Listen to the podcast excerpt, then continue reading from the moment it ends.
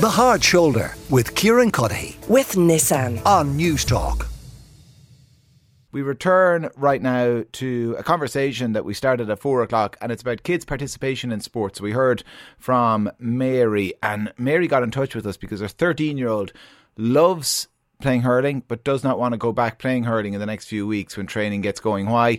Because while he's always there for training, he's never picked for a match, ever. He is thirteen years old and he is always left on the sideline. And huge amounts of people getting in touch with similar stories. Other people, some people, it has to be said, disagreeing with uh, some of Mary's argument and suggesting that, you know, sport has to be competitive or it's pointless. Uh, my sixteen-year-old played for sixty-six minutes with his under seventeen team last year. forty minutes of a meaningless challenge game, twenty-six minutes of league championship, usually the last four minutes of a game. Some of the under fifteens in the team would have played around forty matches last year, including a number of thirteen-year-olds where my son sat and watched. I told one coach mid-season that my son was considering quitting. The coach was unapologetic, saying they could play who they wanted. My son told me that he felt embarrassed and humiliated by the experience and is not going back this year or ever. He even quit basketball because he thought he'd be on the bench there too. I was supposed to help coach his G A A team this year, but I'm sickened by his treatment. No contact from the same coaches to see if he's coming back. Coaches see winning as number one to boost their kids and their own egos. They have a duty of care to all players, not just the good ones. Club shares responsibility. Just happy to have coaches' appointment, not worried about their calibre. Just one of the texts that has come in. This is an email that came in to the hard shoulder news talk dot com. Get kids who are having trouble with team sports to try martial arts. Instead of the competitive pressure to get onto the team and be better than your teammates, the philosophy is to work on yourself and to improve your own skills. If you want, you can take part in competitions, but the same pressure isn't there. I was bad at sports in school, but I did taekwondo outside school for five years, got a black belt, got into running and fitness through it. I also made great friends and built confidence in my own physical abilities, which I couldn't do at school with team sports. One of the best things I ever did. And that is great to hear, and I'm sure it's a solution for some kids. But to go back to Mary's thirteen-year-old, he loves hurling. He wants to play hurling. It is the big sport in his community. All his friends are doing it. So I think just telling him to go off and take up taekwondo is probably not the solution in his case. Might be the solution in some cases. It obviously was in yours, but not in some. Keep those texts coming. five three one oh six. Jen Hogan is with me now, contributor to the Irish Times, of course. Uh, And Jen, I know, listen, you have, have written about this fairly extensively in the not too distant past. It is a big problem, isn't it? It's, it's a huge problem. Even hearing those texts come into you there, that's the sort of things that I am still hearing from parents. People are still getting in touch with me since I wrote the last piece in the Irish Times, which would have been in October, about this. And it's it's a thing that I think anybody who's a parent, if, if you haven't experienced it directly, you have witnessed it at some stage or other. And it's a huge problem across the across G A A in particular. Now, other sports did come up when people were talking to me, but G A A was probably ninety-nine percent of the correspondence that I got and contact that I got. And this idea in particular of bringing up younger children and getting them to play on a team instead of at the children who are the correct age for that team is just an exercise in humiliation for te- for the kids who are left on the bench then, or maybe brought on for those token mm. few minutes. And it really does say a lot about the coaches. It, it goes. It really asks, what is their definition of success? Is it really all about trophies and medals? And listen, I'm as big a fan of competitive sports as the next person, but these are children. And surely the idea is that we get as many children involved in sports for as long as possible. You know, so they can take sports into the future with them, yeah. have the lifelong benefits, friends, health benefits, everything. Instead, we're embarrassing them, we're humiliating them, we're making them feel worse about themselves. It's the exact opposite of what we do. And I've, I've spoken to coaches on this too. And there was one coach who spoke to me and he mentioned that even as the comment was made there, there was a conversation had between coaches going, it would be no real loss if these kids kind of decided to drift off. They're not really in, not really up to up to speed or up to mm. scratch really for the team. This is about children's sports. These are children. Yeah. And there's this level of competitiveness that the coaches wouldn't even see it necessarily as an issue if the kids drifted off. Now, I know coaches give up their time and we couldn't have these sports without their time, but you have to ask if a coach with such a toxic attitude and such a negative attitude towards children's involvement in sports is really to, for their benefit or to their benefit it, at all. It, it seems from, from the stories that we're hearing today and, and from, I know, some of the stories that you shared as well in that piece, that mm. there's this kind of about six-year window where this becomes really problematic. That, you know, for the first few years, like, I'm sure there's exceptions to this, but by and large, most sports, most team sports, including games, are very good at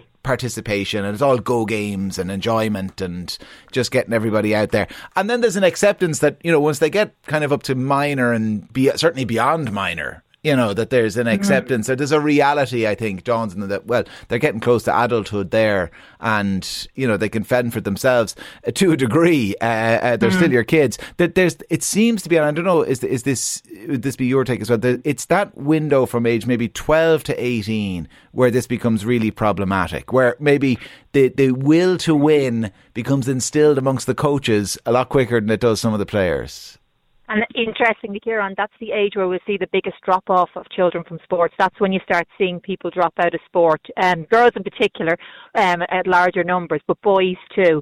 So it's obviously we're doing something wrong. You know, we're actually losing we're losing players from sport because they don't feel they have a place in compet- or in um, in team sports. And I, as I know, somebody again texted in there and said martial arts, and like you pointed out, it's a solution for some people. But children join sports for all sorts of reasons. Yes, they join it for the love of the sport, and they join it because um, they want to get better, perhaps, or they want to play it. But they also want to feel part of the community, and they want to feel part of, of, of a team. They want to be with their friends. They want to do it for all those reasons. And we need to look at that. It's their, the most vulnerable age in lots of regards for child, and they don't just drop off a cliff, or or a light switch doesn't even turn on at twelve, thirteen where you go, you got to understand this is competitive sport. These are under age, it's underage G A A we're still talking about. We're talking about children still.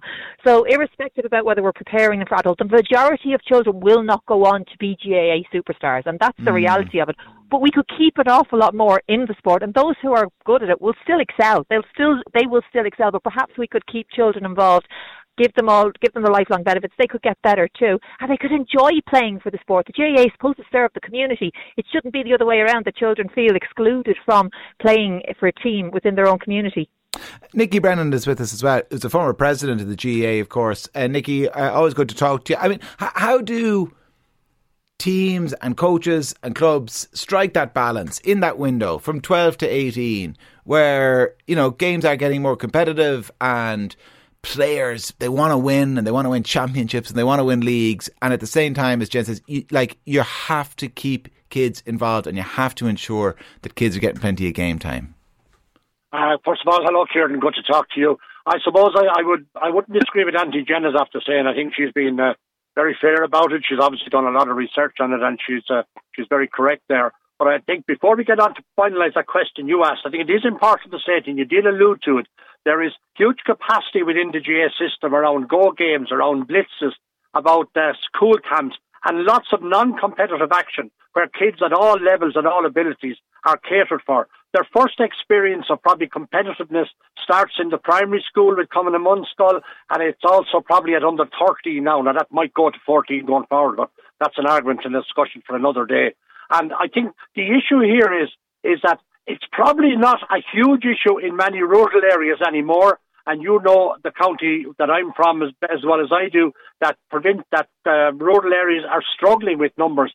It may be part of a bigger issue within the urban environment of the cities or the villages and towns. And uh, yes, it, sometimes teams, they would club will put out more than one team, and that's fine, and that's to give people an opportunity. But I, I, I would say to coaches, and they are instructed through mm. the G A A coaching uh, regime to make sure it's all about inclusion and it's about participation and all of that. But yes, there are people in the G A A who lose the run of themselves. You see photographs of under eight, nines, tens winning cups up on their club Facebook page or wherever it is, and it's the be all and end all. But I think it's uh, these coaches are doing a disservice to a lot of those young people, because we have a responsibility towards bringing on everybody. But mm. yes, there is a competitive end will, edge will start coming into it around the thirteen-year age bracket. And look, that's uh, that's the reality of all sports. It's not just an issue with the G A A. Yeah. But I do think it has to be consideration. If there is a weak player on a team, I think they just need they need consideration, and particularly the parents need to be aware of it as well, how they're going to be accommodated uh, within that playing environment. And is there protocols and procedures laid out by Croke Park? Is it on provincial council basis, county board basis? I mean, are there guidelines there for clubs and coaches? Well, the guidelines are that we're an all-inclusive in terms of abilities. We have to try and do that, and there's an onus on county boards to make sure that if a club can have a second team, their top team might be an A or a B level team, but their next team might very well be a C, D or E level team, and competitions are generally structured in counties to cater for players who play at that level. Now, obviously, where where a club has only one team and they have twenty-five or twenty-six players, that starts to pose some difficulty. Yeah. And and, that's not, and there's no point in me coming on, Kieran, and saying that's easily solved. Take off a guy and just put on number twenty-six or twenty-one. It's not easily done if it is a championship game. So I think it is important that county game structures allow for secondary competitions. You know, that that that it's not the be all and end all. They don't have to win the championship and, and, and everywhere it goes. But it is an issue that's challenging in all sports.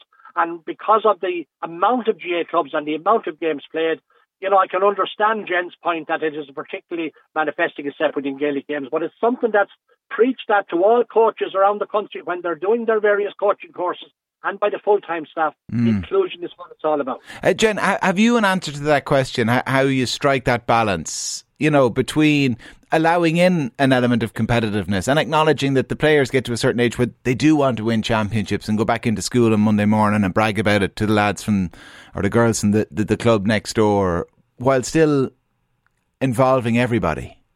But I think everybody wants to win. I think inherently we all want to win. Children want to win. Everybody wants that. It's just when over-competitiveness takes over, when that becomes the be-all and end-all.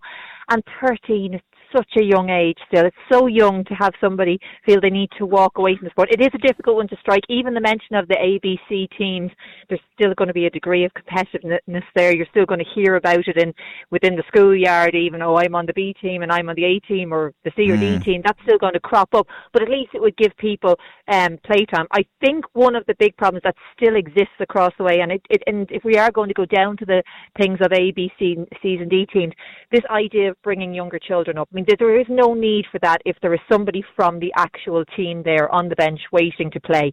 This is where, in theory, we're streaming to give everybody a chance and to make sure everybody's included. But if you're bringing along a child who's from a younger age group but is perhaps considered a better player and putting them on ahead of another another kid, another teenager, yeah. and this is happening at that age group, that is not inclusion. Inclusion is just a buzzword at that stage, but it's not actively being employed because that's leaving somebody out to make sure they win ahead of everything, including on the streamed team too. Rob Hartnett is after getting in touch to say the pathway for kids in Gaelic games is to play to learn until under twelve, learn to compete to under sixteen, compete to win after under sixteen, and this allows all kids to play and progress according to ability. There's always bad coaches, but don't that damn them all as as a coach, Rob. I, I'm four square behind that. Uh, somebody else says, uh, would it be fair for a better player to be sidelined so someone else, though, can get a game? We send our kids to training with the idea it's all about getting on a team. The training should stand alone as the exercise and the purpose being enjoyment for all participants.